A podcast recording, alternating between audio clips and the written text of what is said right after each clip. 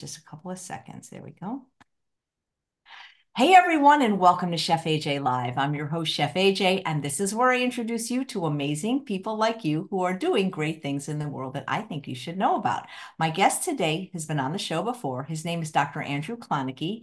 He's local up here. He's been a doctor almost 50 years, and he's written this wonderful new book called Bypass. I'll link to it below in both the chat and the show notes. We're going to be talking about the book, but first, he's going to give a wonderful presentation that he's given in medical schools. By the way, if you haven't seen his previous episodes, episodes, he makes the world's best zucchini muffins. You'll have to check that out. But the presentation he's going to be give, giving in just a moment is about the role that nutrition and health has in preventing and reversing chronic disease. Please welcome Dr. Klonecke back to the show. What have you been up to since your last appearance on Chef AJ Live, which I think was July of last year? Could be, yeah. Um, well, babysitting grandkids, babysitting sons' dogs, uh, gardening. We went to Japan. Hey everyone, and welcome to Chef AJ Live. I'm your host, Chef AJ, and I'm sorry about that. I don't know what's happening like with this. Babysitting grandkids, babysitting sons' dogs, uh, gardening. We went to Japan. Everyone, and welcome to Chef AJ Live. Why does that keep happening? Sorry about that. I don't know what's happening with this. Babysitting grandkids, babysitting sons' dogs, uh, gardening. We went to Japan on the And welcome to Chef AJ Live. Why is AJ happening? Sorry about that, Dr. Klonecke. I'm trying to multi-stream, and this is what happens. Dogs and kids. If you babysit dogs, I have a dog. Oh if gosh, you know, uh, like my neighbor said, "Oh, you've got your grand dog," and I said, "Yeah, he's going home tomorrow. Thank God." That's funny because you don't you don't actually have a dog, so we do not have a dog we've been been there, done that, and that that was good when it when it lasted. So nice. Well, are you enjoying your retirement or semi-retirement? Uh, yes. Uh, well, yes, but you know, I'm kind of a people person, so I do miss the people, and you know, that's really the only thing that I miss. And you know, I guess when I retired, my thought was that my most precious commodity at this point in my life was time and i had less of it so i better get about what i wanted to do. And of course you know writing a book was one of the things and you know i've also tried to relearn how to play the piano which is going but a little bit slowly. And you know i think my wife kathy was excited to have me spend more time at home although the first couple of months she had to keep reminding me that i was not her boss and he was not i was not the manager but after we got over that everything's been fine. That's funny. It must have been an adjustment because i know that working at home you know i'm used to my husband going out now we both work at home and sometimes i wish he would just go out you know? Yeah yeah. Don't you you go don't you have something to do? That's funny. That is funny. I love it.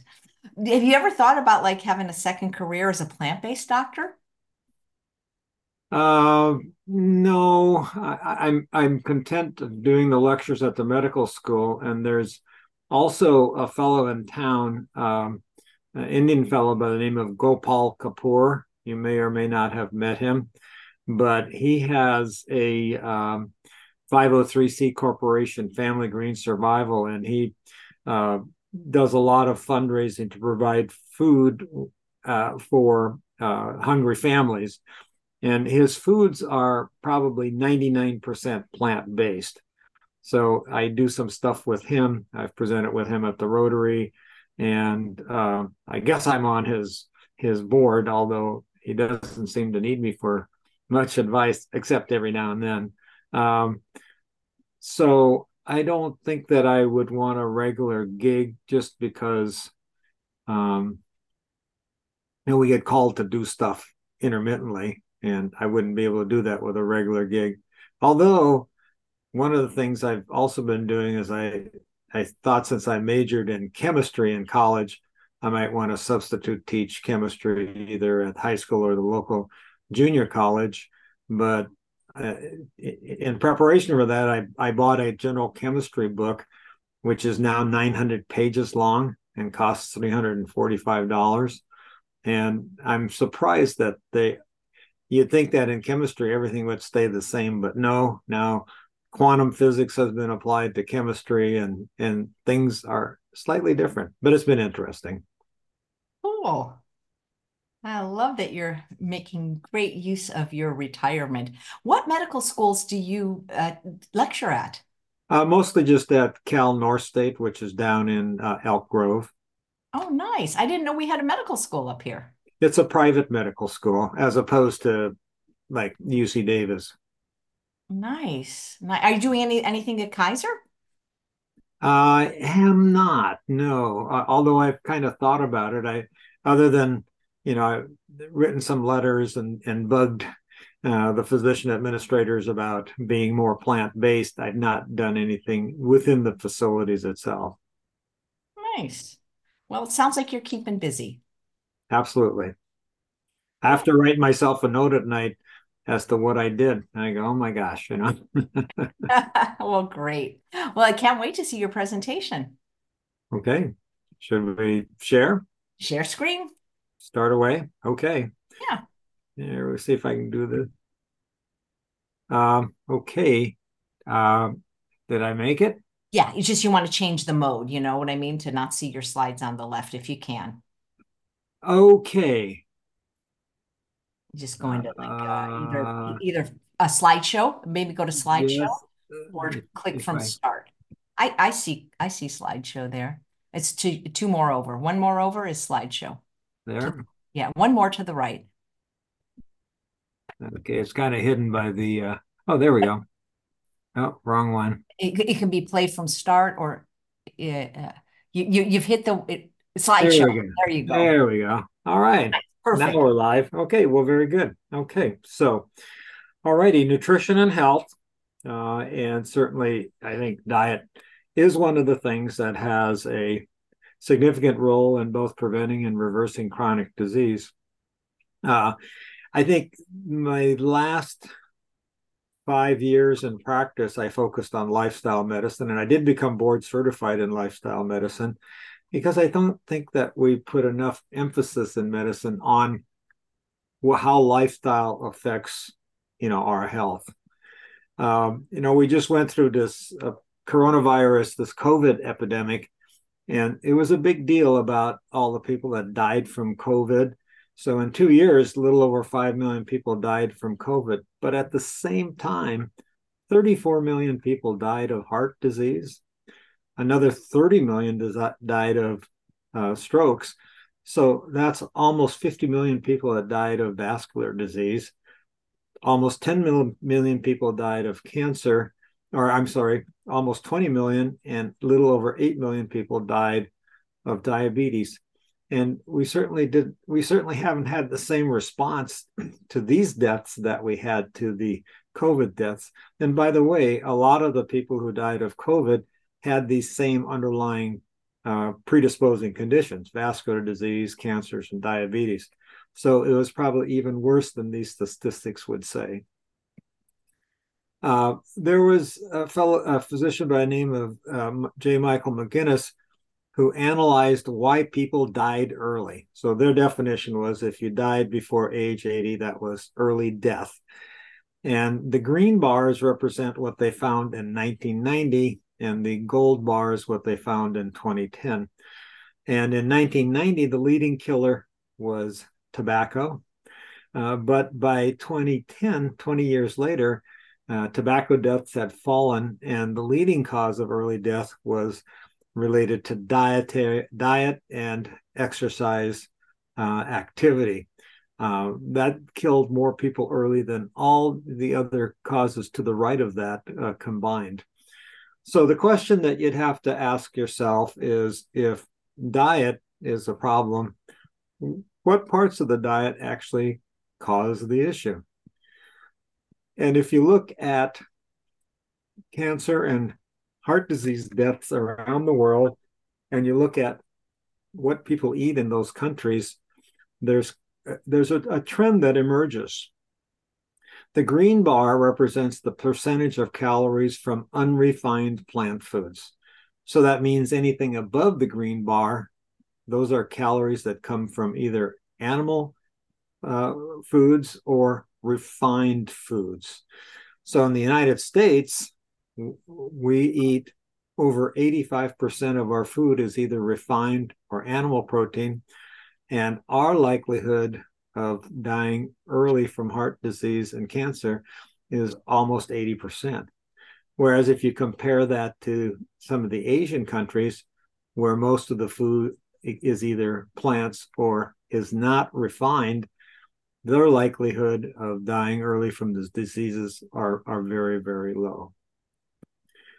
And it's not because we don't spend the money, because we do. The dark purple line represents how much we spend per capita in the United States on healthcare. And it's significantly more than any other country. And when you look at survival, the lilac line, we don't really get what we pay for. You know, the Japanese live a good five years longer than we do. And the Cubans, who spend one tenth as much as what we do, are, you know, live just as long. So it's not a matter of, of the money. And in fact, we may have to spend that much money because we have a lot of sick people in this country. Um, if you look at the Organization of Economic Cooperation and Development data, which uh, which uh, looks at the health outcomes in 34 countries Europe, Turkey, Israel, uh, North America, uh, Japan, Korea. We in the United States have the second highest incidence of chronic disease. There's 22 countries that have less cardiovascular disease. 31 countries have less diabetes, 27 less prostate cancer, 28 less breast cancer. We do lead in one category. We are actually the most obese of all, and 27 countries live longer than what we do. It's kind of interesting. About 15 years ago, I read um, the China study by T. Colin Campbell, and this graphic really touched close to home. It talked about heart disease death rates for men aged 55 to 59. I think I was 61 at the time. And the relationship between consumption of animal protein and heart disease death rate was almost one to one, looking at 20 different countries.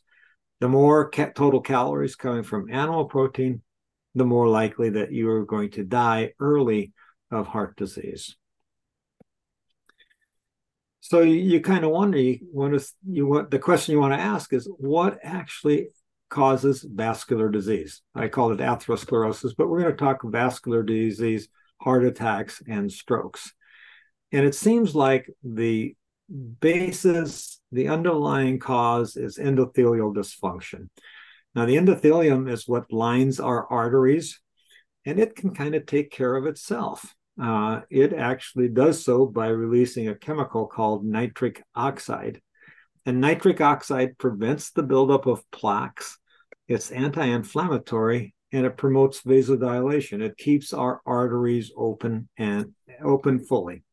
But when there's endothelial dysfunction, we get decreased production of nitric oxide.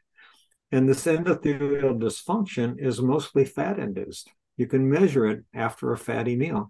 The arteries are less likely to respond to stimuli that would other cause otherwise cause more dilatation of the blood vessels. The decreased production of nitric oxide also leads to more platelet adhesion and consequently coagulation so that you can get clotting within the blood vessels. Once the endothelium begins to dysfunction, the vessel wall can be attacked by low density lipoprotein cholesterol, the, the bad cholesterol. And once the cholesterol is there, this sets up progressive inflammation within the vessel wall. There's uh, cells that are uh, are uh, brought into this area to di- digest the cholesterol. They produce foam cells, and now you've got buildup of plaque. Uh, one other factor involved in uh, uh, vascular damage and in, in vascular disease is trimethylamine oxide. Um, this comes from the ingestion of red meat and ahi, ahi tuna. The carnitine is metabolized by bacteria in our guts, producing trimethylamine. It gets absorbed, goes to the liver, oxidized, and then this enters the damaged vessel walls, increases inflammation as well as the macrophage, macrophage migration, and eventually you get plaque rupture or calcification. So when we talk about inflammation, I know this is a very, very busy slide, but I want to point out a couple of things. Acute inflammation is important.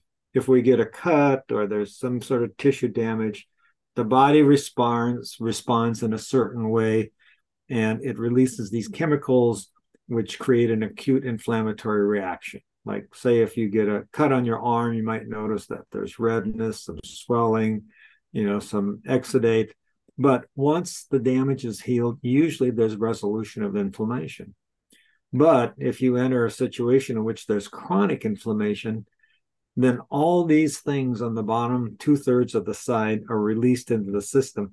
And these are chemicals that can be harmful to normal tissue, particularly on the far left, ROS and RNS are reactive oxygen uh, species and reactive nitrogen species. And they can damage DNA, causing mutations, which is actually the start of cancer. But all of these chemicals in this inflammatory microenvironment can lead to progression and spread of, of, of tumors once the damage has occurred. Um, these mutations that we talk about as the very start of cancer can happen by chance, but usually the body knows how to correct that. But they can also come, uh, can be formed due to chronic inflammation. And chronic inflammation we've seen can be caused by diet, heme iron and red meat, too much fat, high heat cooking. But there's other things that can produce the free radicals as well lack of exercise, smoking, stress, pollutants, infections, radiation. And so these mutations can be of all different kinds. You know, they can they can it can be a mutation that cancels the proofreading function, allowing more mutations to be made it can be a mutation that stops making the proteins that halt cell proliferation, and now tumor cells can grow unhalted. Or it can produce proteins that prompt cells to grow in the absence of the usual stimuli. Or it can allow mutated cells to separate, spread, and put down new blood vessels, what we call angiogenesis. How do you prevent biddings of cancer? Well, it's all about avoiding the oxidative stress from the excess free radicals. Now, a free radical is a molecule capable of independent existence, but with an unpaired electron. Cells to atoms to be stable need to have paired electrons uh, in their in their shells, in their particularly in the outer shell around the nucleus. So if there's an unpaired electron, this chemical this molecule is highly reactive and unstable, and it wants to get or give an electron so that it has an even number. And the easiest targets are either lipid, I mentioned the oxidized LDL cholesterol earlier, or DNA, which produces a mutation. Now, free radicals are important when we have an infection, but it's only a problem if there's an imbalance. now, the cells do have a safety net to, that can repair DNA, but if it's overwhelmed by any of these sources pollution, toxic chemicals, cigarettes, um, ingesting red meat, high fat foods, high heat cooking of meat, then all of a sudden now you're at risk for mutations. Switching over to diabetes a little bit, uh, it's important to know how the body, how the cells usually uh, accumulate uh, glucose for their metabolism. Uh, insulin is what unlocks the, the, the, the cell uh, so that the glucose channel gets opened. So when insulin hits the cell receptor, the channel usually gets opened. But in type 2 diabetes, even when insulin hits the cell, the glucose channel stays closed because uh, the mitochondria and in, inside the cell, the furnace of the cell, has been sated by um, free fatty acids. And it says, hey, I'm full. I don't need any glucose. So what happens is the cells become resistant to the effects of insulin. uh, liver, muscle, and fat cells no longer take up glucose. So glucose stays in the blood vessel, and all of a sudden now you've got high blood sugar. And as I mentioned already, it's caused by elevated saturated free fatty acids uh, going into the cell and causing the glucose transport system to be closed. And the free fatty acids come from two sources one, the ingestion of saturated fats, and number two, uh, the conversion I'm sorry, the conversion of excess refined sugars to free fatty acid in the liver. And by the way, even worse than refined sugar uh, is, is fructose, high fructose corn syrup, which is converted into free fatty acids at a rate seven times faster than glucose.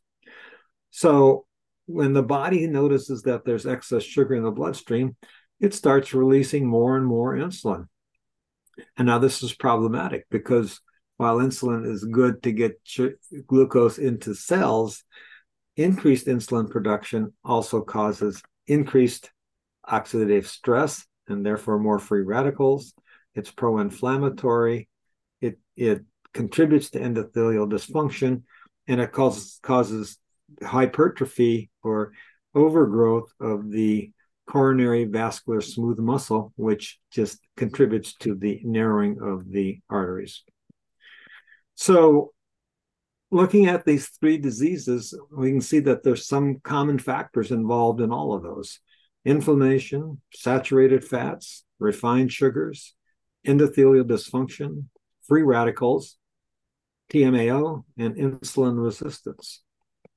So, if we're going to construct a healthy diet, we have to construct a diet that actually counters these negative influences. So, we need to avoid pro inflammatory foods and increase anti inflammatory foods.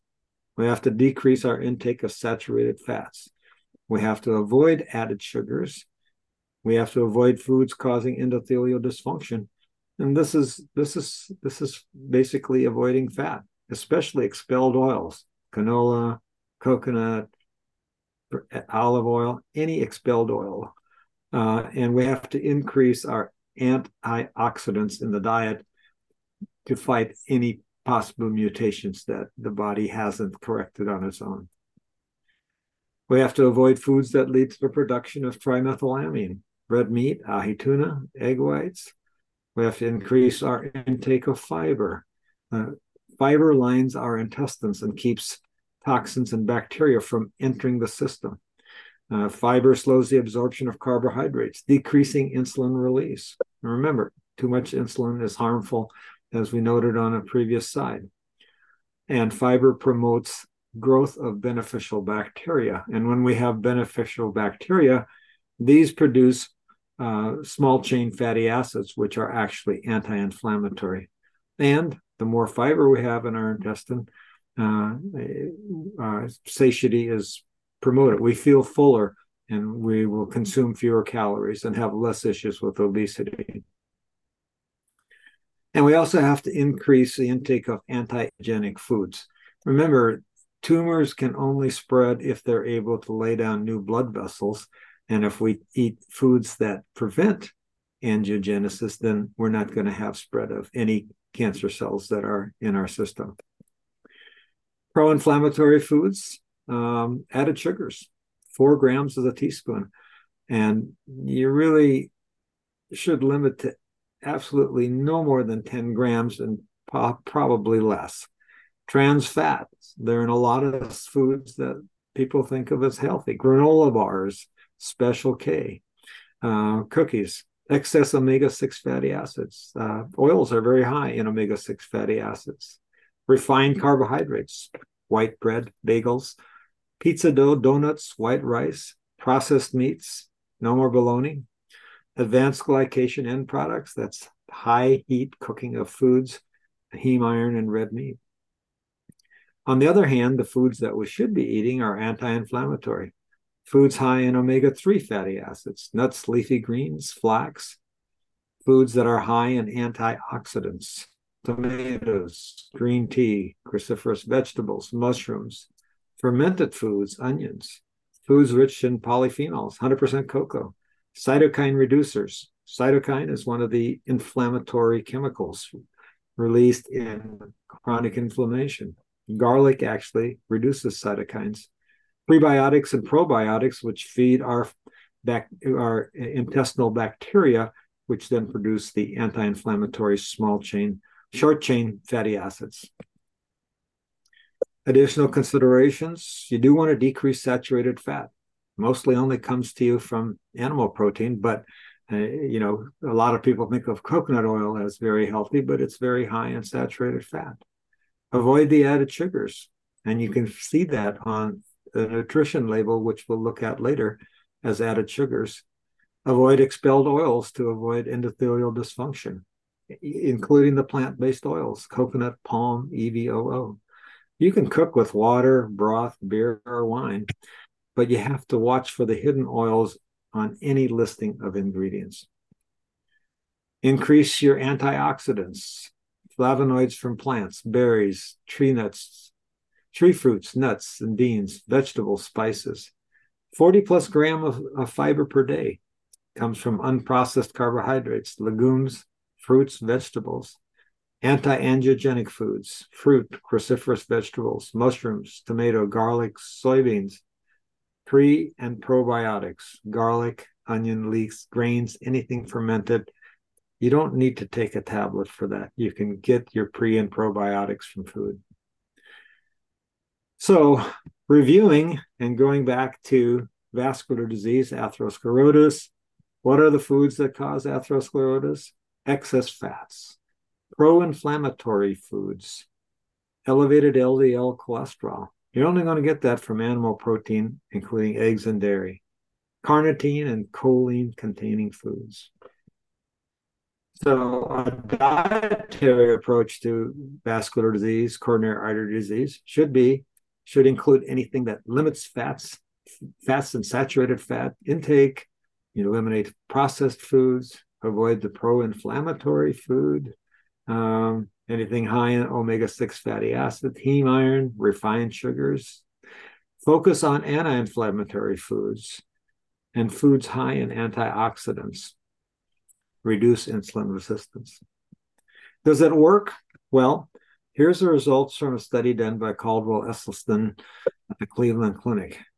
He had 198 patients that uh, entered his program, which was a whole foods, plant based very low fat program. Uh, now, most people, a lot of physicians will say, well, patients just can't adhere to that. Well, almost 90% of his patients did adhere to that.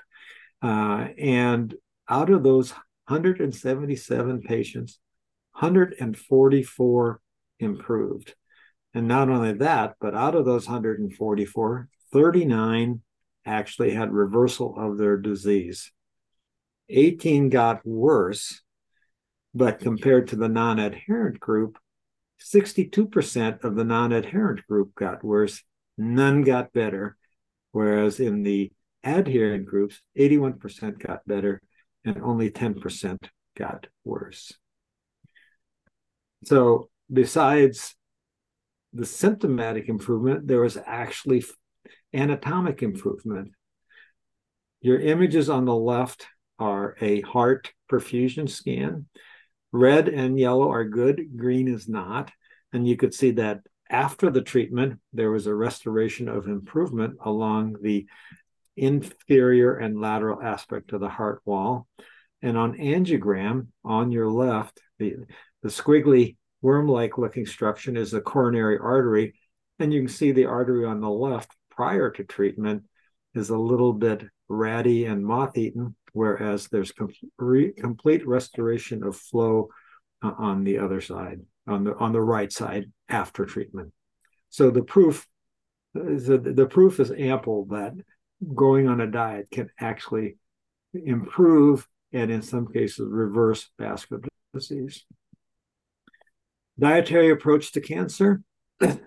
well, the most important thing to do is to reduce free radical production so that you don't have uh, mutations. So anything that will decrease inflammation is good, and but you should also supplement with antioxidants, uh, berries, tree fruits, nuts and beans, vegetables, spices, And if a mutation does escape, you don't want it to grow. Anything that makes uh, mutations grow, we call it a tumor promoter, uh, is the same thing that might make normal cells grow. For instance, estrogens um, make young girls become women, testosterone make young boys become man, produce a lot of growth, and they can stimulate cancer cells as well. And we know that estrogen levels rise with increased animal protein consumption. American women have some of the highest estrogen levels in the world. Testosterone goes up with higher milk consumption. Casein in dairy products is also a tumor promoter, which was very nicely demonstrated by Dr. Campbell in his study with uh, rats. Uh, and you want to eat foods that reduce the ability of any of these cells to lay down blood vessels. Now, there's a couple other things that we need to discuss. I've mentioned the uh, bacteria in the intestine, what we call the gut microbiome. The having healthy bacteria within the gut relies on fiber, and the combination of the two help maintain the integrity integrity of the intestinal lining so that you don't get a leaky gut or entry of toxins. And you also want to make sure that you have the right bacteria living in your intestine. And that all depends upon the ingestion of fiber, prebiotics, and probiotics. Eating the wrong foods leads to the wrong bacteria. If you eat a lot of red meat, you get carnitine loving bacteria, and then you end up with the trimethylamine, which feeds into atherosclerosis. And even uh, artificial sweeteners like trehalose, you can develop uh, a, a, type of bacteria called Clostridium difficile, which makes patients very sick. And also, uh, the right intestinal bacteria produce the short chain fatty acids, which act as an anti-inflammatory. So constructing a nutritional plan, this is redundant a little bit, I know, but we need to decrease our intake of fat, especially saturated fat, which comes from animal protein, dairy, and eggs. We have to avoid pro inflammatory foods, the heme iron and red meat, baked goods, refined sugars. We have to increase our intake of anti inflammatory foods, and we have to increase our intake of fiber, uh, which comes from unrefined carbohydrates, beans, legumes, fruits, vegetables, prebiotics, and probiotics. Uh, we have to counter free radicals, so more antioxidants. And the cruciferous vegetables in particular are very good because they are actually anti-carcinogenic should uh, one should a mutation or two escape from detection. We want to decrease our tumor promoters, and we want to progress, decrease tumor progression, which are the anti-angiogenic foods: soy, garlic, red grapes, tomatoes, green tea, and um, the thing that's kind of interesting is that oftentimes after breast cancer, women would be prescribed tamoxifen. Tamoxifen is an anti-angiogenic uh, drug, and actually, soy and garlic are as anti-angiogenic as tamoxifen. And you want to avoid high caloric density foods, meat, oils, refined carbohydrates, dairy. So, what kind of diet is that? Well, that would be what we call a whole food plant based diet. It focuses on four food groups beans, grains, fruits, and vegetables, minimizes or actually even better eliminates processed foods, refined sugars, and all animal protein. And you don't have to worry, it provides all the essential uh, and non essential amino acids that the body needs.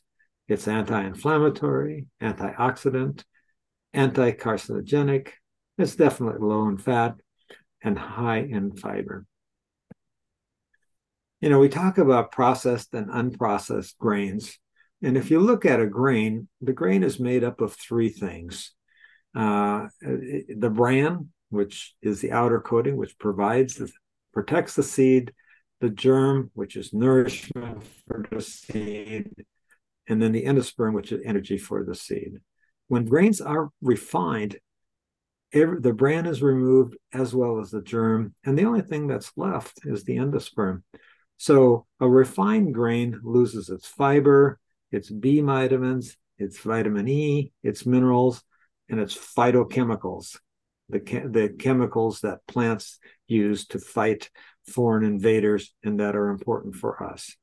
And so all the good stuff is removed. And the reason it's removed is that there's no shelf life if you leave the germ and the bran. Uh, the product will go rancid. So um, industry has removed all the good stuff just so that you know, they can sell you a product that doesn't go rancid. How do you know if it's a whole grain? Well, that's a long story. And so a lot of things that sound good, bran, multigrain, organic, uh, wheat flour, wheat germ, they're probably not whole grain. Whereas on the right side, these things are all likely whole grain. We know quinoa is rye, anything stone ground whole, uh, wild rice, bulgur, barley. These things are whole grains. Another quick point about eating plants rather than animals. Um, if you look at the vegetable to animal protein intake ratio, uh, the higher the ingestion of vegetable protein relative to animal protein. So, say your ratio is 5.0, your hip fracture incidence from osteoporosis is almost zero. However, if you have a ratio of one to one, animal to vegetable to animal protein intake, you have a very, very high incidence of osteoporosis and hip fracture. So, eating plants is good for your bones. The other thing it's good for is for fighting obesity. I believe this is Chef AJ's chart. Sorry, Chef. I still I thank you. and but I think the thing that's you know I, I think the thing that most people don't recognize is that you got to eat enough food in a meal to feel full, and you may have to eat a pound to pound and a half of food uh, to feel full, so that you're done with eating. You know, most diets fail because people are hungry, you know, and the beauty of eating foods under the green line, vegetables, fruits, unprocessed carbohydrates, is that you can eat a lot of this and you will definitely feel full. If you, on the other hand, uh, I think uh, protein, uh, animal protein falls into the 1200 to 1800 calorie. You know, if you're going to eat you know a, a big piece of animal protein you're going to exceed your caloric requirements just by eating that. And then if you add some oil to it look how dense oil is. Oil is 4000 calories per pound. Um, meat is around 1500 calories per pound. Now there are some healthy foods on the right side of the vertical red line that are good for you but they're also very calorically dense. So you have to limit the intake avocados, nuts, seeds, nut butters, tahini. And it kind of looks like this. So I borrowed this from Forks Over Knives. You know, you have to fill your stomach, you know, with food to feel full. 500 calories. Uh, you know, if you're if you're a five foot ten male, you probably need about 1800 calories a day um, so that means you need about 600 calories per meal. Um, if you're eating meat, you barely fill your stomach half full. Uh, you're going to be hungry. There's no way that you're going to be able to sustain that. But once you start adding fruits and veggies, potatoes and rice, you can definitely fill your stomach, feel sated, and you'll have success in losing weight. Principles of caloric density. When hungry, Eat until comfortable. Don't starve or stuff. Sequence your meals. Start with low density foods first. Best not to drink your calories, although if you want to start with a, you know, nice vegetable broth or miso broth, that's probably not bad. Dilution is your solution. Fill half the plate with whole grains, starchy vegetables and or legumes, and the other half with vegetables and fruit. Be aware of the impact of vegetables versus oil. Vegetables lower your caloric density. Oil, fat, oils and fats raise it. Limit high caloric density foods, dried foods, nuts, high fat plant foods. You know, when we have Mexican food, we do like guacamole, but we substitute um, mashed peas for half the avocado. You can't really tell. It reduces the caloric density, and we get a whole bunch of fiber and protein out of the peas. When we have pasta, we replace half of the pasta with uh, spiralized zucchini. You can't tell once the marinara sauce is on there. Now, there are other diets that people ask about.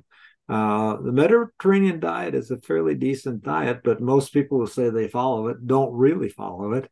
And the emphasis is on fruits, vegetables, and grains. Hmm, where have we heard that before? Oh, yes, a plant based diet. Uh, healthy fats only, but must limit nuts only three times per week. And in, you know, they talk about olive oil as potentially healthy, but in the Mediterranean diet, it's really only a sprinkling, less than a tablespoon per day. Moderate dairy, only three servings of yogurt or cheese per week, no red meat, three three ounce servings white meat or fatty fish. They avoid refined grains, other refined oils, added sugars, processed meats, and foods. It's a fairly decent diet. I don't think I need the three ounce servings of white meat or fatty fish.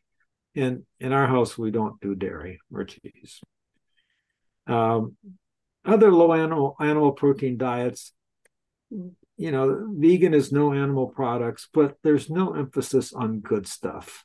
You know, they don't talk about removing grains, oils, or other processed foods, fruit and vegetable ingestion, not stressed.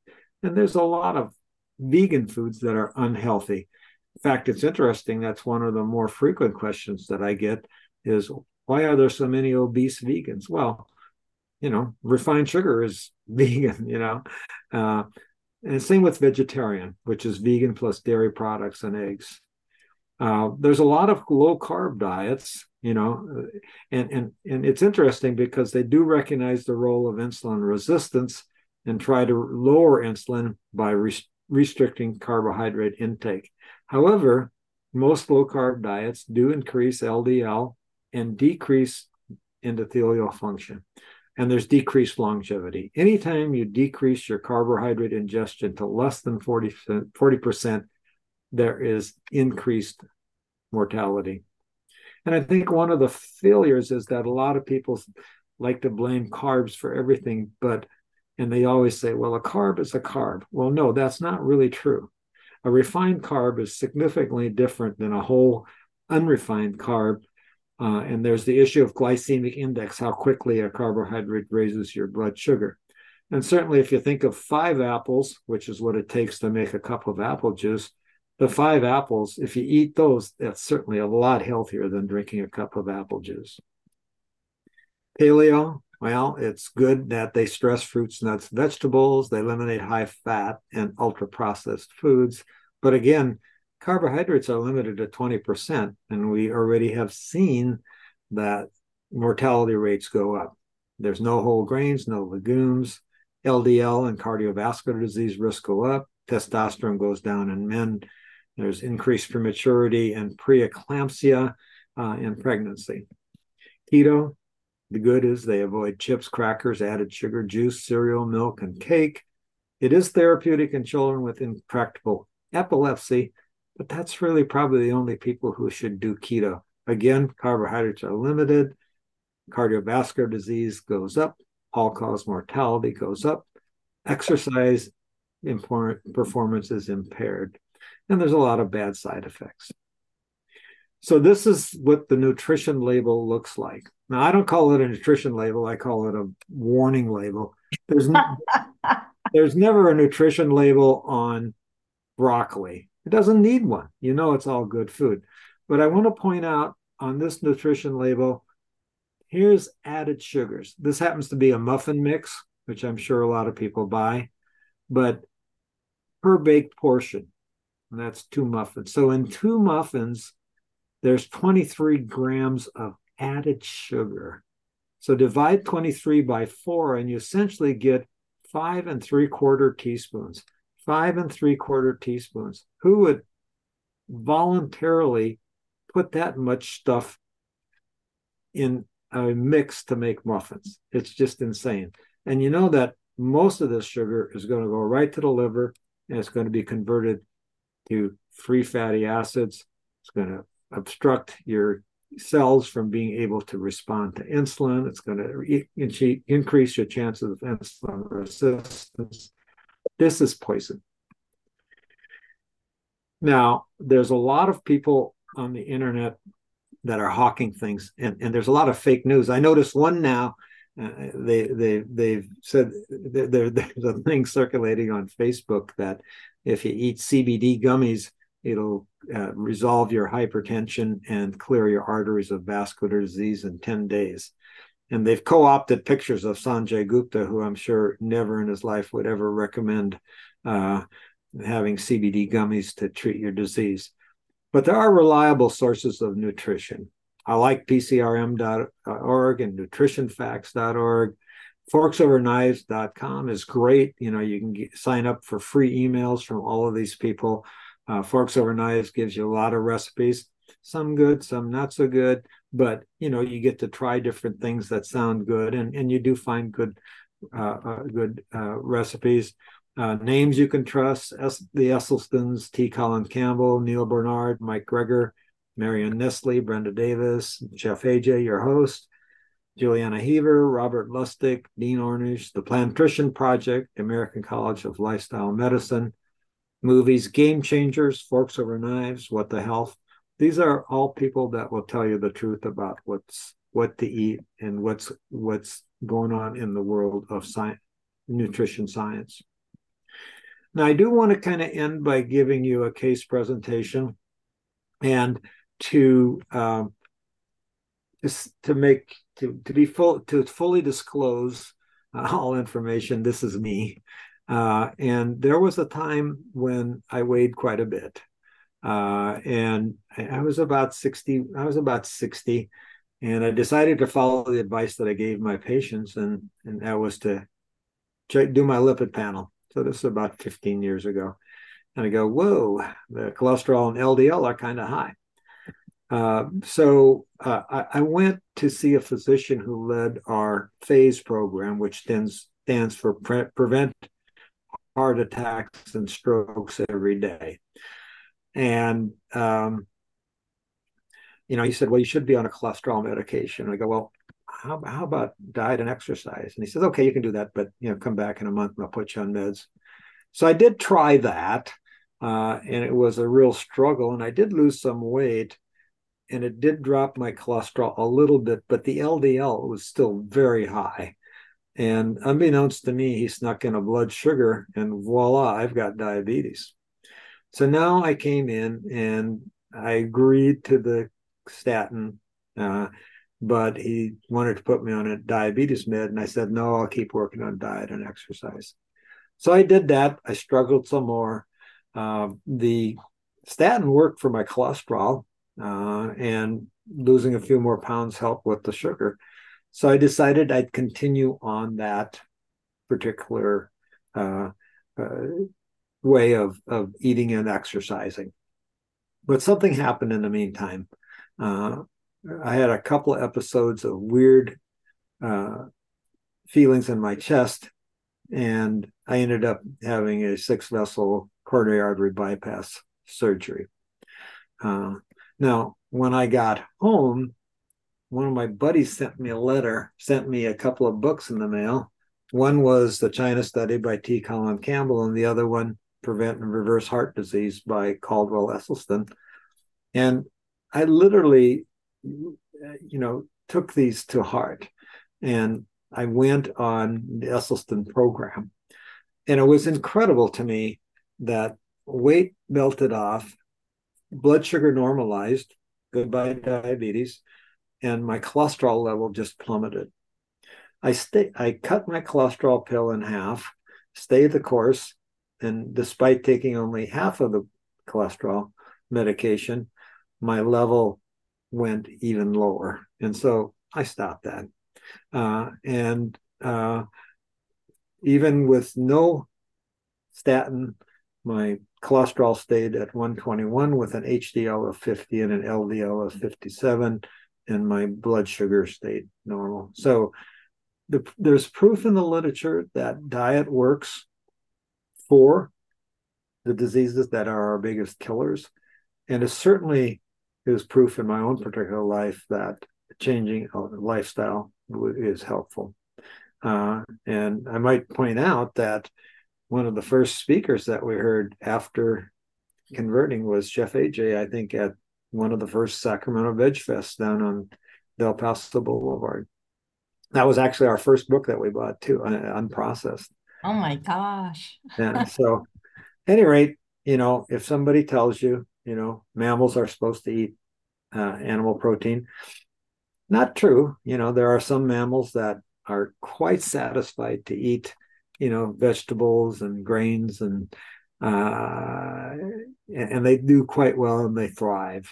Uh, and you know, it, it would be very very interesting that if if you changed your lifestyle, you know, you could go to your doctor and and they, they might have to tell you this stop eating so many vegetables. I can't seem to find anything wrong with you. Wouldn't that be nice? So any rate I appreciate you listening to me. I told you a lot of stuff. This is stuff I tell the medical students. So uh, it may have, some of it may be a little bit technical, but if you have interest, you can, you, you know, my wife and I did write a book called Bypass the Journey to Better Health, which outlines a lot of this. And, um, you know, it does review a lot of the things that I just talked about. So thank you very much for your Oh. The privilege of your time. I appreciate it very much. Thank you, Dr. Klonecke. You can stop sharing screen now, and there's some questions in the chat we can answer, and let's talk about your book. The first thing I want to know is who was the friend that sent you the books after your bypass surgery? Uh, he was a podiatrist that I worked with, Milt Fredenberg. That's uh, and and he's plant based himself, huh? Pretty much so, yeah. And you know, so and I think what that tells you, it tells you uh, the power of one. You know, you can one person can make an effect in someone else's life, and I think actually in the forward to the book, I, I do thank two people: him for sending me the books, and Kathy for going along on the on the trip and all the great recipes that she's done over the years. So. Well, it is so much easier when the family or the spouse, you know, uh, supports the person. Isn't oh, absolutely, it? absolutely. It's good to have a team you know i mean if if your family won't support you find another team you know? I mean don't leave them but you know i mean you can you can partner up with other people and that makes it a lot easier you know? You can share duties and recipes et cetera et cetera. How often do you speak at the medical school? And do you always give this presentation or do you do other presentations? And how successful has that been about getting medical students inspired to learn about plant-based diets that that is that that's a 64 million dollar question. You know i usually you know i i only give two lectures on nutrition which is two more than i got when i went to medical school. And i actually do another lecture on finances but um, judging by the questions that i get in the hallway and the number of people asking the questions after the lecture um, it's a minority, but it's it's it's a good minority, and and they, these people are they're, they're cognizant and they want to know more, and so hopefully it's just a start for them. I I feel like I should have at least a whole morning, if not a whole day, but I'm grateful for the two hours. How how often do you go? Uh, once a semester. Oh, wow. That's nice. Yeah, one of the live viewers says, I'm always interested in what each expert would say is the one single choice we can make to start improving your health. That's actually kind of a great question. What, what, like if somebody's not willing to do everything we say right away, what, what's the one thing you would tell them to do and to do first? Uh, eat real food. I mean, you know, I think actually I start my, one of my chapters that way. Um, I guess I guess the thing is make sure that you get at least 50 grams of fiber from food in your diet every day. Uh, and that would mean that actually means you would have to eat real food, you know, because you can't eat all this processed food. There, there's no fiber in it. Uh, and you can't eat all this animal protein, there's no fiber in that either. There's no fiber in milk. There's no fiber in dairy.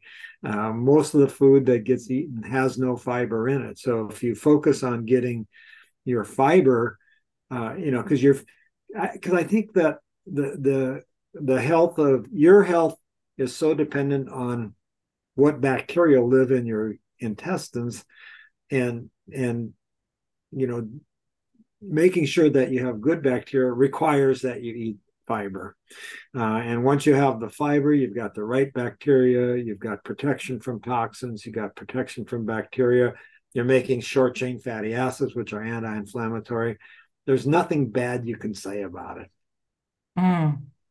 Yeah, you wonder people like doing these carnivore diets, how are they pooping? I mean, there's no fiber in, in any animal products at all.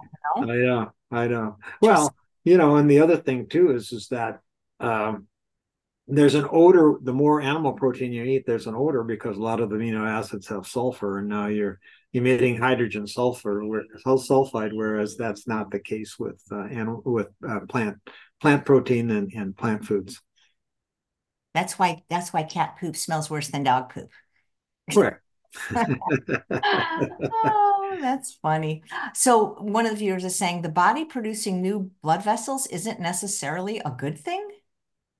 Well, I I think that the thing that you don't want to do is you don't want mutated cells to be producing blood vessels because that's how you get metastatic cancers a mutated cell can't survive if it can't establish a blood vessel.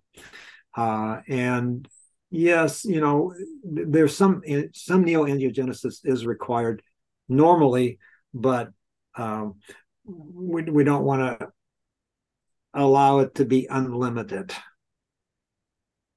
Got it. Thank you. A bit is asking to minimize cancer risk, should we limit beans to one cup a day, or should we keep total calories from protein under a certain percentage? Pritikin said 13%. What are the current thoughts? Yeah, well, I don't know that there's ever been a study absolutely on that. I know that T. Colin Campbell found that when um, animal protein was increased to 20% of the diet that that then provided a stimulus for cancer cells to grow whereas if you increased plant protein to 20% cancer cells did not grow um, i you do need you can calculate how much protein you need uh, the formula is 0.8 milligrams per kilogram of ideal body weight um, so i think a 170 pound man don't quote me exactly on this, but I think I calculated once it was about 55 to 60 grams of protein. And you want to make sure that that's mostly plant protein. Yeah. Thank you. Here's a funny question. What is Dr. Klonecke? yeah, he, I don't there's so many ways to answer. I'm guessing they're asking what your medical specialty is, is my guess, right? Oh, when well, um, you know, I've had many over the years. I was board certified in family practice, nuclear medicine, and lifestyle medicine. I don't know if that helps. Nice. Okay. So most of the time I did nuclear medicine, but I would have to say that the thing that's that I'm most passionate about is lifestyle medicine because I think uh, our job as physicians should be to help patients get well, not just to patch them along the road of more and more care. If you had this information in medical school, do you think you might have chosen another specialty? Uh, no, but I don't think I would have needed a bypass, and I don't think I would yeah. have. I don't think I would, yeah. I would have never been obese, and I would have never had diabetes. I mean, that operation is not like getting your teeth cleaned. That's a big operation. Like, how long did it take you to recover? And, and I'm guessing it was pretty painful, right? Afterwards? Yeah, no, the recovery wasn't bad, but you know, the thing is, is that you know, going into it, and I think I mentioned it in the book, is that you know, you get informed consent before surgery, and I was impressed by the number of ways I could die. You know, undergoing a surgery that was supposed to help me. it's something. Uh, says this was a very nice presentation. We're talking today to Dr. Andrew Klonecke about his new book, Bypass, and his journey of having bypass surgery and then becoming plant-based. So I saw a, a really interesting, uh, Alyssa saying it's a wonderful presentation, and Susanna saying we need more doctors like Dr. Klonecke to give these types of presentations to medical school. So one of the viewers is saying, what are your thoughts on statins since you have had bypass surgery, but you also eat whole food plant-based? Well, you know, it's interesting. I did a video for the cardiac rehab program uh, at Kaiser, and and I guess I I guess they I remember they came to the house and they actually took a video of Kathy and I cooking, and the videographer stayed for dinner, and uh, they show that. So I was kind of surprised, but um, you know, so so but and I've gotten feedback, you know, on the video I talk about stopping my statin, and apparently, I guess the powers that be didn't like that, you know. Um, but I, I think the problem is with cholesterol. I don't see. See, I think we've simplified the problem. We've oversimplified the problem. We go, oh, your cholesterol's too high. You're going to have heart disease. So we're going to lower your cholesterol, and you're going to have less heart disease. Well, it cholesterol is one of the factors but there's so many other factors the inflammation the tmao um, and I, I, think that cholesterol is only a um, yardstick it's only it's only a it's it's a measure that indicates we're eating a lousy diet and so i think it's a surrogate for all these other things the inflammation and the tmao and we're not eliminating those by going on statins um, i think Esselstyn says you're you're you're you're vascular disease free if your cholesterol is less than 150 and your LDL less than 80. If my levels had not gone to those number below those numbers with diet, I probably would have stayed on statin. But it's irrelevant. I why would I need the statin? So I think we're misleading people by prescribing the statins only and not changing diets because there's a lot of other factors that are not going to be resolved by statins. That's my gripe. You know, it's it's an easy fix that doesn't take care of the whole problem. And if you're, I think at this point in my life, if you're not, if you're a physician and someone's got a high cholesterol and you're not counseling them on diet and you're only handing them a statin, I think you're committing malpractice. I, I think you're not telling the patient the truth. And so I, will tell you one quick story. At my last year at Kaiser, I was able to convince administration to have a whole foods, plant based lifestyle type program for patients with chronic disease. One of my one of the people who signed up was this young fellow who had a hereditary high cholesterol. It was almost 400. And the only thing that lowered his cholesterol was this new medication, which also caused severe angioedema, which is an allergic reaction. So whenever he he'd end up in the emergency room, so he decided to do something else. So he went on the whole foods plant based diet, and in the eight weeks of the program, he dropped his cholesterol from 360 down to 170 with diet not with a drug that caused him to have an allergic reaction. I mean, it's incredible. So that's amazing. Wow. How's he doing now? Or you don't know? Well, it's been four years. So hopefully well. so one of the viewers is saying, in your presentation, you noted nuts, but some of your slides highlighted Dr. Esselstyn. What are your thoughts on nuts? I think, yeah, it's kind of interesting. Esselstyn once stayed at the house, and I made him oatmeal, and, and, he, and he said to me, "Do you have any nuts?" And I go, "What are you talking about? You said no nuts."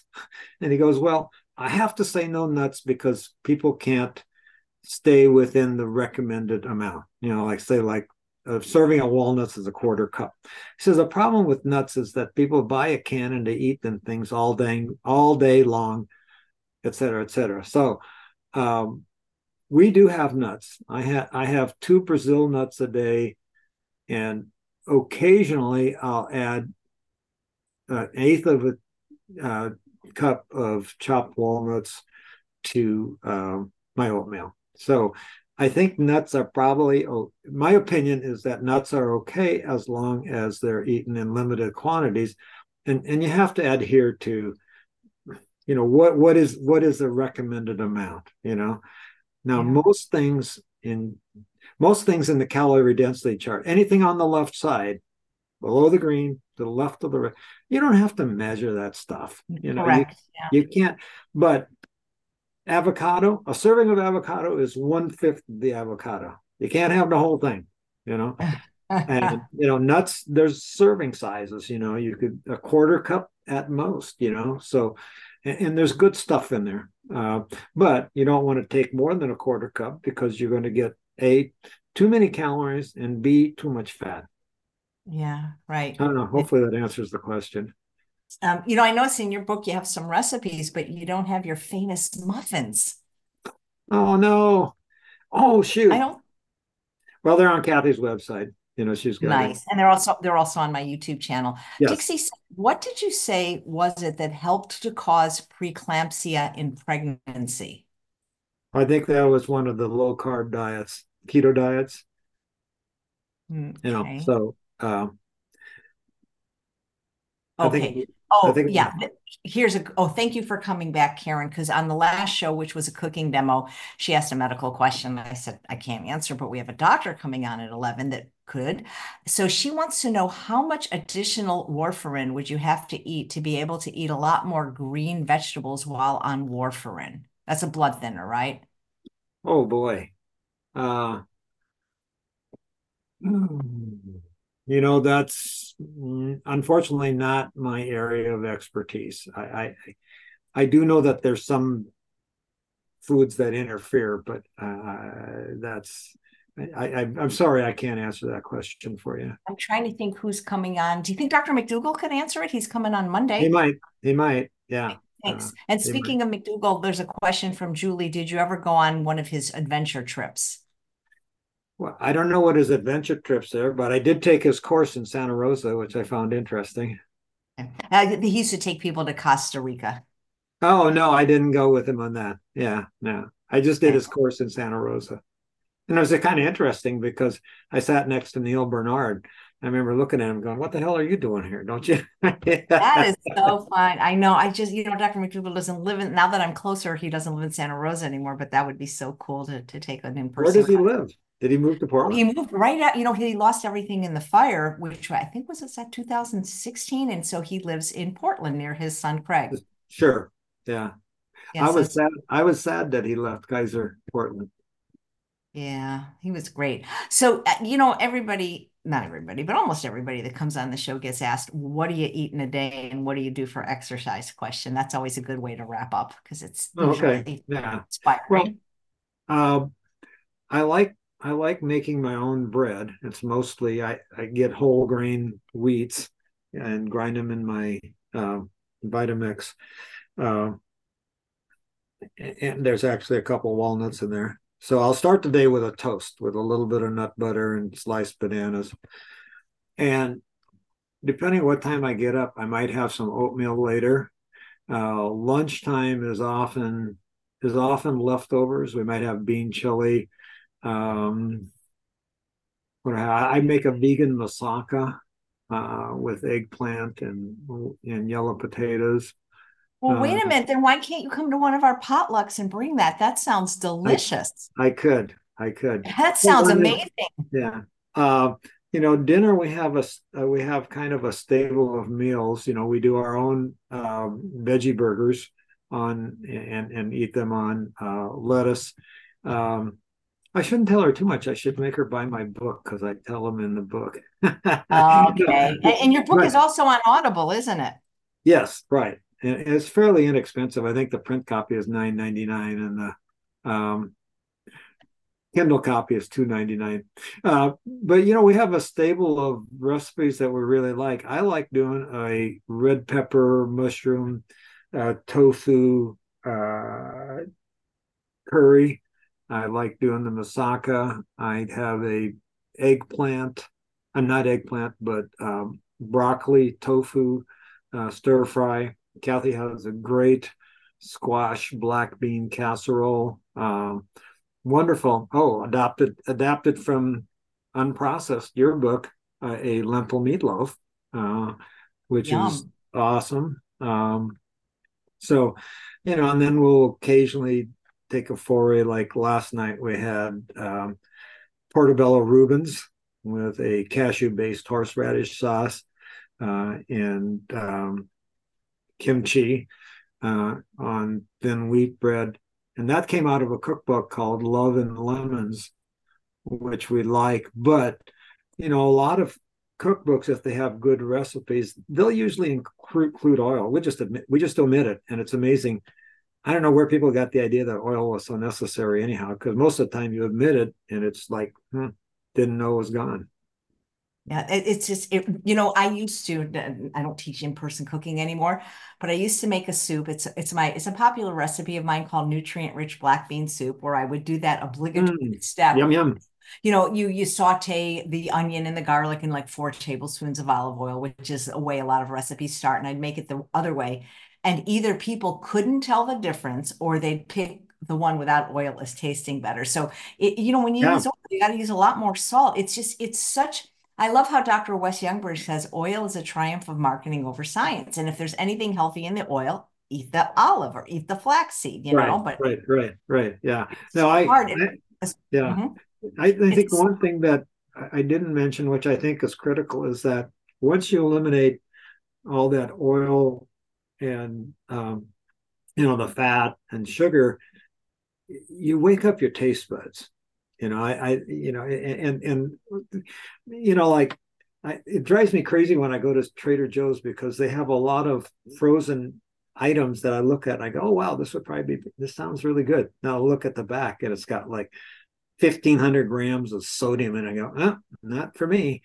Um, you know these things go like salt goes straight to your brain and you know that's all you taste then you don't taste anything else and the other thing that I found kind of interesting is that high salt in processed foods is designed to cover up woof which stands for warmed up flavor.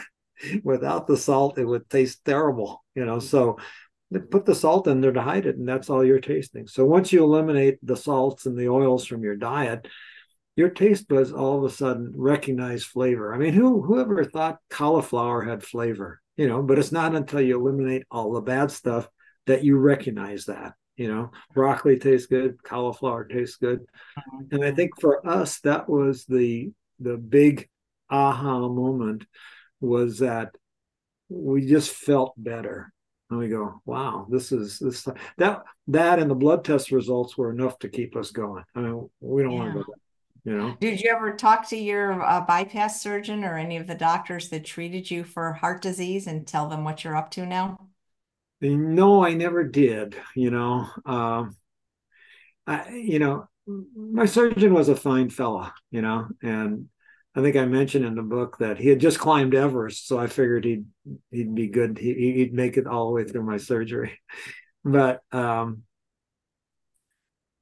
i think the you know the, the thing that you know in the foreword to the book i write that you know I, I part of the reason i wrote the book was that i was angry that i did not have the information that could have kept me from having bypass surgery.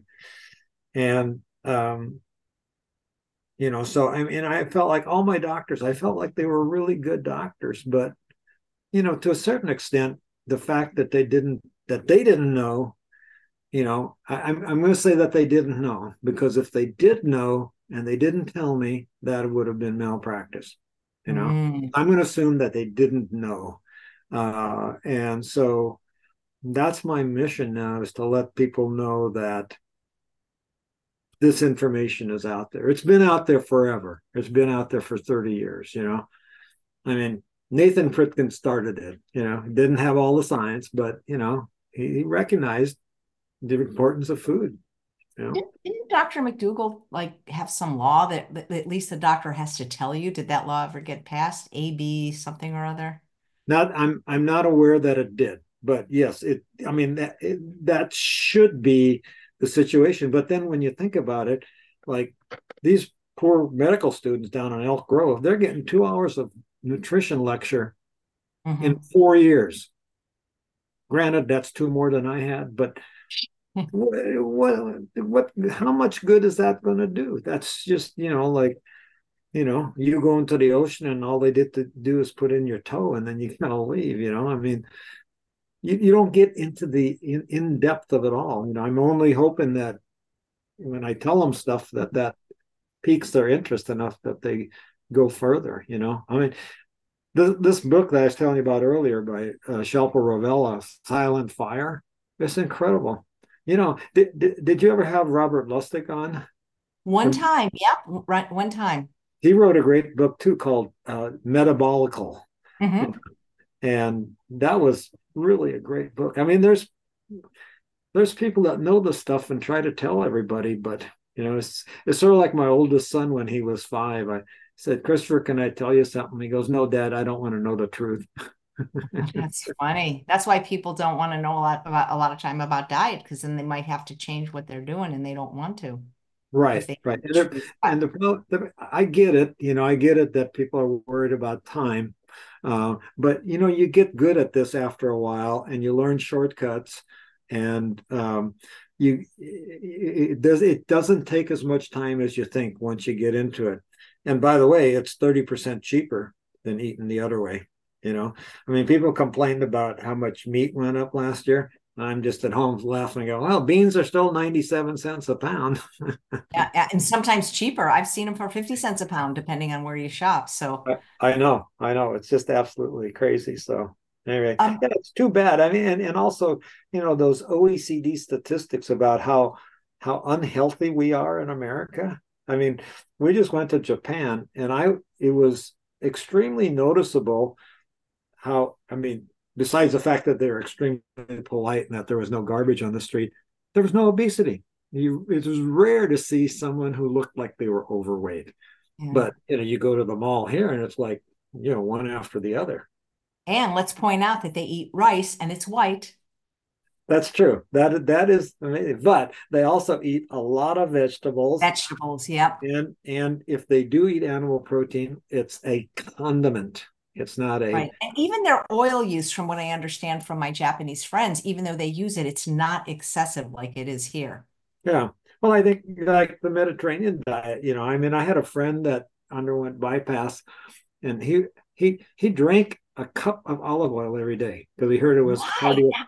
But how, was he overweight? That's so many calories. I know, no, yeah, because he heard it was, you know, heart healthy. You know, I mean, they've done a great job. Because you you would gag on that. I can't imagine. I mean, you would gag. Yeah. yeah. So does he but, still do that? No, no. We had a talk. Uh, oh. But you know, but I mean, the real Mediterranean diet, you know, their their heart healthiness is not because they eat olive oil. I mean, they, they use very little olive oil, you know, at all. You know, it's because it's because they're eating fruits, vegetables, and whole grains. By the way, uh, Dan Buettner's book, the the Blue Zones, I think the mm-hmm. commonality of food was lentils. Yeah. So it's it's not because of the olive oil, it's in spite of the olive oil. One right. of the viewers says, Why do you eat two Brazil nuts a day? Is it for health reasons? oh, you know, it's probably a Greger thing. It's sel- selenium. You're supposed to get some that has selenium in it, and I can't remember even what it's for. But yeah. I, you know, I get hungry at mid morning, so I'll have a a, a medjool date and two uh, Brazil nuts, which probably discipline. well. I, I mean, it's sort of like I don't know that that does anything for my hunger other than psychologically, you know, because it's certainly not calorically dense, that's for sure. uh, so there's a question. Do you have any insight on CKD and recovering kidney function? Just so you know, Dr. McDougall has done several lectures on this channel about yeah. that. Dr. Klonecke. Yeah, right. Well, you know, I when I think about that question, I think about um, uh, now who is this guy? The first guy, oh Kempner, Dr. Kempner, uh, malignant. He treated malignant hypertension. This is 30, 40 years ago. He would treat it with the rice diet. Have you ever heard of that? Uh, I had two of his doctors that work with Kempner, Dr. Yeah. Uh, Clarence Grim and Dr. Francis Neelon. They both worked for him at Duke and they both have been on the show. Yep. Yeah. Did they talk about the rice diet? Absolutely. I mean, that they had people, this was before we had medication for high, high blood pressure, hypertension. And he, people who developed malignant hypertension, where they had kidney failure, you know, eye problems, and and just pressures out like sky high. He treated them with the rice diet. That's all they ate is rice. They had a I don't know a pound of rice three times a day, and two thirds of his patients actually got better. And I think they still have a version of the Kemper Kempner diet, but it now includes grains, fruits, and vegetables. Hmm, sounds like a plant based diet. you know, so I don't have any specific information relative to chronic kidney disease but I would think that a whole food plant based diet would be pretty good. You know, you've got less residue that you have to take care of, kidney wise filtration, and it, it, should be beneficial for you. You know, so what diet? You know, a meat based diet's not going to help it, right? So, right. You know, so it's it's interesting. So Clark says, "What do you think of potassium chloride salt substitute? It's the only salt substitute we can get in Australia." Oh my gosh. Um, Hmm. Have you tried it? No. Uh, well, maybe, maybe many, many, many years ago, but um, most of our foods, we don't, if we ever use salt, it's a smattering. Uh, I don't cook with salt, and Kathy doesn't cook with salt. Uh, we cook mostly with, uh, you know, just herbs and spices, cumin, turmeric, ginger, basil, uh, herbs de Provence, Italian seasoning. Uh, so, and we'll use pepper. So it's rare that we might say, hmm, should we put a little salt in this? I mean, it's pretty unusual to do that. So um, I don't think it's harmful for you. You know, obviously, um, I think the kidney handles the body likes potassium better than sodium, and the kidneys seem to handle it better than they would sodium. So I don't think it's an issue, but I would say try some of the other herbs and spices first and see if you can't get your flavor that way. Have you ever tried the the salacious or any of the spices from local spicery? Because he's local and he comes to our meetups and they're they're delicious. Some of his I, blends. I have. I can't tell you which offhand because you gave us a couple. And so I have used that. And they seem to say on there what to use it on, you know. So Yes. It's yummy. He even has a bacon seasoning now and a pepperoni. So they're really good. If you come to the meetup on the 21st, if he's available, I'll try to get him to bring his wares if, if he's okay. available. Sometimes, okay. sometimes he has another store in Tiburon, so sometimes he has to work, but I'm gonna he comes to all our conferences. He's wonderful. Well, it was so fun catching up with you, Dr. Klonecke. Oh, you didn't mention what you did for exercise and if you exercise. You a oh, golfer? Oh, yes. Yes. No, we six days a week we do a two and a half mile walk and three days a week I go to a, uh, local gym, Roseville Health and Wellness, for resistance uh, kind of stuff. I do about a 40 minute workout three days a week there. And then we always go on our walk, you know. Yep, that's important. What's your favorite meal? What's My your favorite, favorite what's your favorite restaurant up here? And we live in the same area now, although I haven't seen him in like two years. So we're trying to get him to come to the meetup and bring that moussaka because it sounds amazing. Okay, I'll definitely do that. Um, you know, it's kind of strange. um, we what's our favorite restaurant? I don't know. Yeah, we go out so little. I mean, we we there's a Mongolian that we like. We just don't use any of their sauces, you know, because they're loaded with sugar and oil. Um, we like Ruin Thai, which is a Thai restaurant. I'm going to say that one of my favorite places is Salad Works because I love a salad yeah. with, with and you can cu- and you can customize. Yeah, I love right, that too. Right. The owner is now a friend of mine. Yeah, I'm yeah. sure she'd be happy to hear that. Faux, faux fresh is pretty good. Um, yeah. When we go for a fancy meal, which is rarely, we actually go to Hawks because we know the we know the chef over there, and and he'll they'll prepare plant based meals for us. Um, I think we actually had our uh, 50th wedding anniversary dinner there, and you know they were very good about accommodating, and they did cauliflower steaks, and yeah, I don't remember everything now, but you know, and I think that that's you know if you have a place you like to go, you could you know just as you've done, you, you talk with the with the chef and it's kind of interesting. They actually like cooking plant based. You know, I mean, that's what they're trained classically. You know, I mean, how much, what kind of skill does it take to cook a steak? You know, any guy can do that in his backyard. exactly. You know, but yeah. you tell them I like a plant based meal, I like beans, I like mushrooms, I like grains. Yeah, and all of a sudden they're going, "This is great. I can, I can do this." You know, we've we've always had great luck doing that. Yeah, fantastic. So thank you so much, Dr. Klonecke. Congratulations on your new book, guys. You can get it at the link below. It's also available on Audible. You can watch him making muffins on the link there as well. So happy, healthy new year, Dr. Klonecke. Well, the same to you, Chef AJ. And I put the 21st down on my calendar here. Hopefully we can make it. Where is I, it again? It's at Meristem, and everybody's invited. By the way, this I, if you want to come to my monthly potlucks, just join Healthy Living in Lincoln on Meetup. It's free, and we have a wonderful band coming on the twenty first. It's free. You just bring a dish to share, as long as it's vegan and labeled. It doesn't have to be super strict, but lot, most of the people are SOS free yeah. there.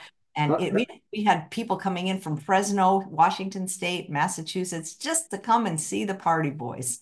All right, at Mer, and it's called what is it called? The place Meristem. It's a school in Fair Oaks.